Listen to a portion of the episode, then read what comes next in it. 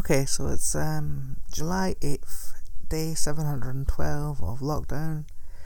These are more of my uncensored thoughts. Oh my god, more of my thoughts, uncensored, unfiltered, and unedited from my brain directly to you. I, it's amazing how much I fucked that up. Uh, this is why I, I don't do scripted stuff, I do improv. Because I just forget the scripted stuff. Like, if you've ever, ever seen me try and host an improv show, you can see you can see the gears turning. I'm working so hard. Um, um, yeah. Uh, what to talk about today? I, uh, uh, I think I'm gonna get personal, like, you know, personal and maybe potentially emotional again today, because that's just where I'm at at the moment. Um, this lockdown has done a number on me. Uh, I'm not alone in that. I'm aware. Um, I I sometimes wish I could sort of just sleep until like go go to sleep now and wake up when we have like a vaccine and it's all over. I think I've said that on this before. Uh, but that's not even really the big issue. Uh, for me, the issue for me is related to who I am as a person all the time, like not just during a lockdown period. Like, obviously, this is just this whole pandemic and this lockdown and quarantine has just sort of exacerbated stuff that's already there for everybody, right? And I had a lot of stuff that was already there. Um, I mean, we all do. Uh, I was, I think I've said before that I was meant to start seeing a new therapist like the week we went into lockdown. so that was fun, uh, specifically an LGBT uh, therapist, which have been great because there's still a lot of stuff there that I'm still dealing with. Uh, um, oh God, I, I, my memories on Facebook today was a, a post that said uh, from me 11 years ago saying I've been li- I've been listening to Emiliana Torrini and thinking dot dot dot. God, I'm such a girl.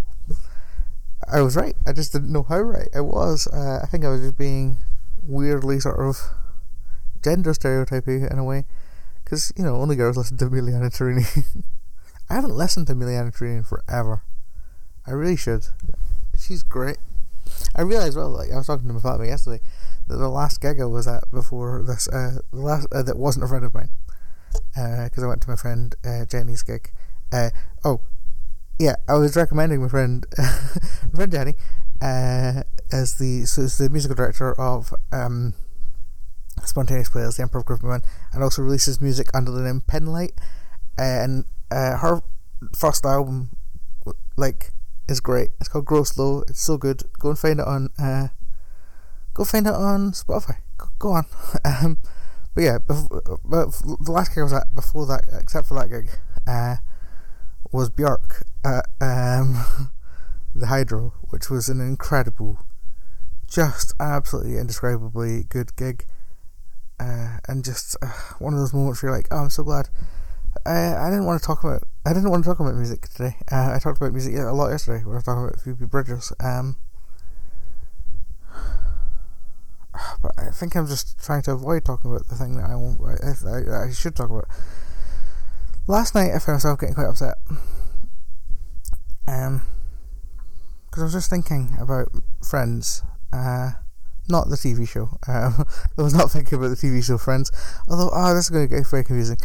Uh, whenever I say Friends from now on, I'm not speaking about the TV show Friends. I'm speaking about the concept of having friends. Uh, I I I still really struggle with friends. Uh, again, God, it really says okay. I'm not talking about TV show. I struggle with having friends. Because uh, I've talked before, I'm sure. I, I say that a lot these days. But you might not have heard those. This, this is like the 48th of these. You possibly don't have these. And Not listened to them all. In fact, it's probable you've not listened to them all. I think nobody has. Uh, I don't think so. Not according to the stats. Um, I uh, went for a period at high school where I didn't have any friends. Um, and a lot of people say that. Like, I mean that they had like one or two friends. And when I say it, I mean I had like no friends. There was outside of school. Um, there were like kids that were like the children of my mum's friends, and I hung out with them when my mum went for to see them. You know that. Remember that thing we had where you were like that. That was enough for you to be friends with someone. You know. But in terms of friends you chose, in terms of friends I chose, I had no chosen friends for like two or three years of high school. Um, because one of my friends, because I, I because I only had three friends going into high school. Uh, well, two uh, two friends going into high school. Uh, and they both went off into different groups. And one of them I sort of stayed friends with, uh, but not really. And weirdly saw him uh, working at a, a donut place in Glasgow um, like two years ago, and he recognised me. And there was a moment of him going like, he recognised me. Obviously, I, I, I'm very, I'm very different to what I was uh, at high school. But he recognised me and gave me a free donut, which was uh, kind of great. Um, but we weren't, weren't really friends at the time, you know. And we'll talk before about how I sort of got involved in this group of friends and we watched like music videos and played video games together. And those were friends. And then uh, the people who I did drama with, those were friends. Uh, but I don't really know what. I'm not really good at friends. Uh, I don't. I don't think so. Anyway. Uh, and I don't say that as a thing so that any friends that are listening will get in touch and go, "No, you are good at friends." I, I struggle. Uh, social anxiety is, is a very confusing thing. I um have this permanent thing in my brain that keeps trying to tell me that I'm not worth caring about. Right? That's the thing. That's anxiety. Right? that's that's one of my things of anxiety. That's uh, uh, self-esteem issues. Okay, right? I'm not alone in that. A lot of people in the world have that. That thing in your brain that tells you you're not worth anything. That makes it really hard to navigate friendships, right? Because if somebody is like, "Oh hey, uh, how are you?" like a friend says that, your brain immediately goes, "Well, you're not worth anything," and they must know that, so they can't really be asking that question. That's how that gets filtered, right? Through so that's social. That's a lot of how so, my social anxiety works. That is how that gets filtered. Someone says, uh, "This," is, and that's someone I know. Someone I don't know. It's complete. It's like, "Oh, you don't matter." So, like, this person's life uh, would it continues existing better if you're not in it. That's the, my default. Um, so, but when it's a friend who I'm, someone who I am friends with and they're like, "How are you?" My brain does that. You don't matter. So, but then I know that if I just, I know that.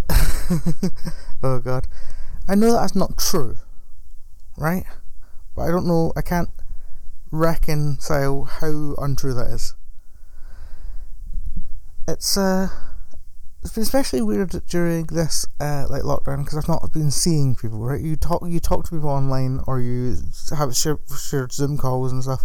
Like a couple of groups of friends of mine, we meet up for like Zoom calls, either to play play games, just chat, or uh, play D and D specifically for some of them, and it's uh,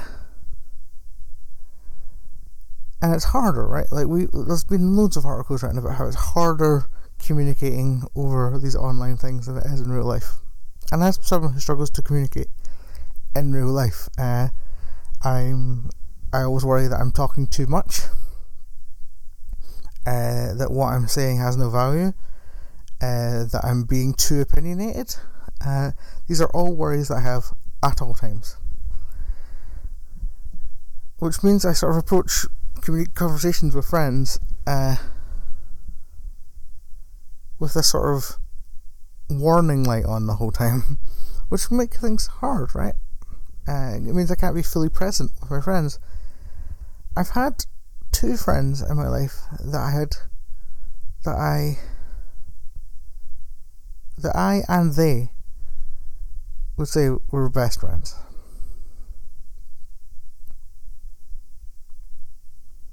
And both of those are incredibly complicated relationships where I no longer talk to the other person. In one of those cases, we just sort of drifted away. In one of those cases, we had a big fight. And I really struggle to even talk about this because I worry that either of those people would be listening to this right now, or that it would somehow get back to them. Um, and I think that those friendships were toxic, and I think that a huge part of that is on me as well. I like, I'm not saying that I, am a victim of uh, people with really to- like to- our friendships were too much. and uh, were too intense and too. It doesn't help that they are also both people that I have that I had previously initially had romantic feelings for, and we had and that I had slept with both of those people. Right, that, that, that's not you know, that's not a coincidence, probably. Um, and that's really messed me up as well because those were people who I was like, oh, I can say anything to these people That's how it started and how it felt. And that's the ideal, right? That's what people talk about when people go, Oh, your friends are the people you can relax with and you can say anything to and you can be your really be yourself with them. And in both cases those relationships ended up not in that situation. It ended up in a space where I felt I was or walking on eggshells. I'm sure they felt the same way about me. Uh, although I'm not. I mean, yeah. Uh, there was a although actually I don't actually no there was they didn't they didn't that's a, I need to stop doing that they didn't uh, it became like a sort of one-sided sort of thing where I would worry about everything instead of it being this sort of warning light, this little warning light, it would be an alarm blaring the whole time. Uh, and those are the two people who I feel I've got closest to in my life uh, in terms of friends. Um, or two of the, not if not the two, and uh, it would become a thing where, oh, it would basically just prove that thought that oh what I say doesn't matter because it'll be drowned out by what they say. And if I try and raise that as an issue, it'll be pointed out that me raising that as an issue is is the is the actual issue. So I sort of you know, like you look at TV and film and stuff and you see people who are friends who are like Fred forever. Like Broad City is a big example of this. Uh, that's the first one that comes to my mind. There's hundreds, uh, you know, like Joey and Chandler and Friends. Um, there's people who are like properly friends. And there's a difference because there's two sort of friendships in, see in TV. People who've been friends their whole lives, like um, and I may destroy you Terry and Bella have clearly have been friends since high school. That is made clear in a flashback. Um, you know, or uh, or it's people who have met and they've immediately become like great friends, like in Broad City, like uh, Chandler and Joey, and friends. For me, I don't really have friends from high school. That's I mean, I got I know people. I still know people who, who, I, who I knew in high school, but I don't really talk to them.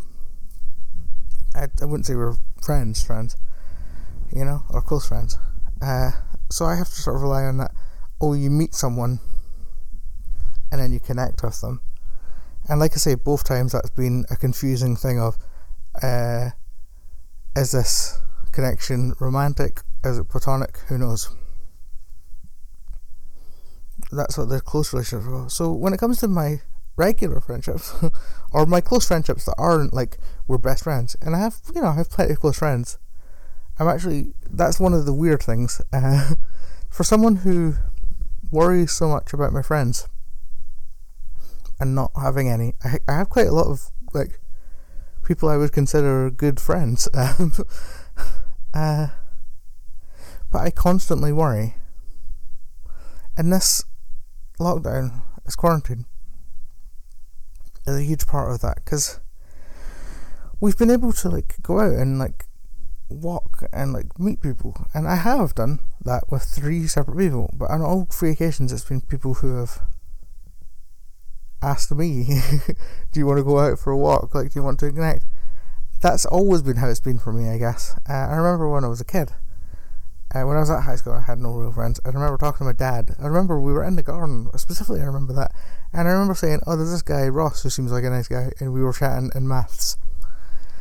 Uh, and he was, and my dad was like, "Oh, cool. You should get in touch. You should, you should get in touch with him, and ask if he wants to like come round or whatever."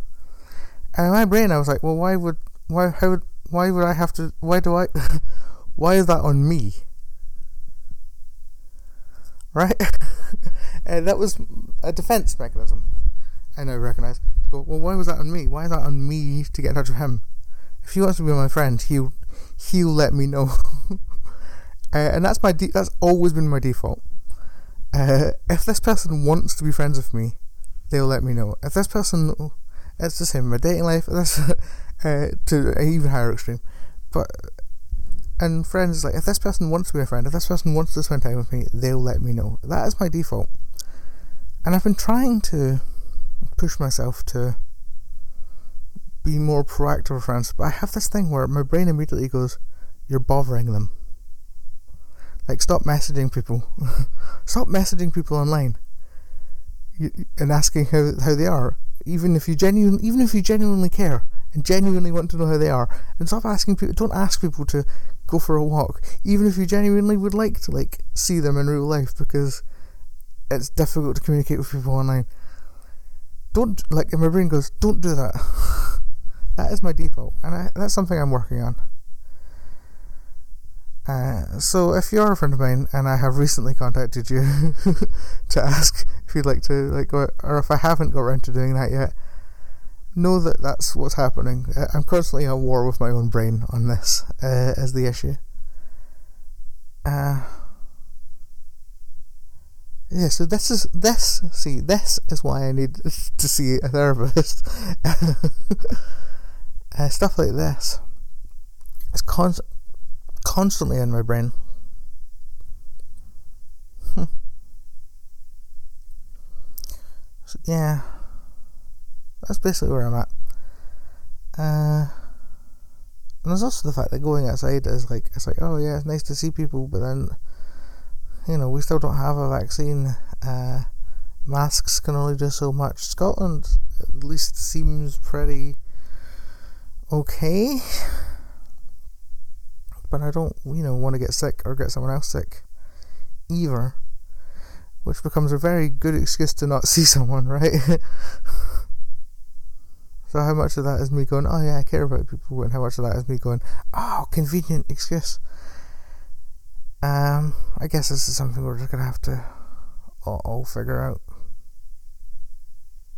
Hmm. Anyway, uh, stay safe, uh, stay well uh, stay at home unless I've contacted you to go for a walk and you want to go for a walk, then we can do that. Um, uh, stay educated and stay informed. Uh, there's a lot, you know, lots, lots of stuff out there. God, I'm so nervous. Um, yeah, and if you um,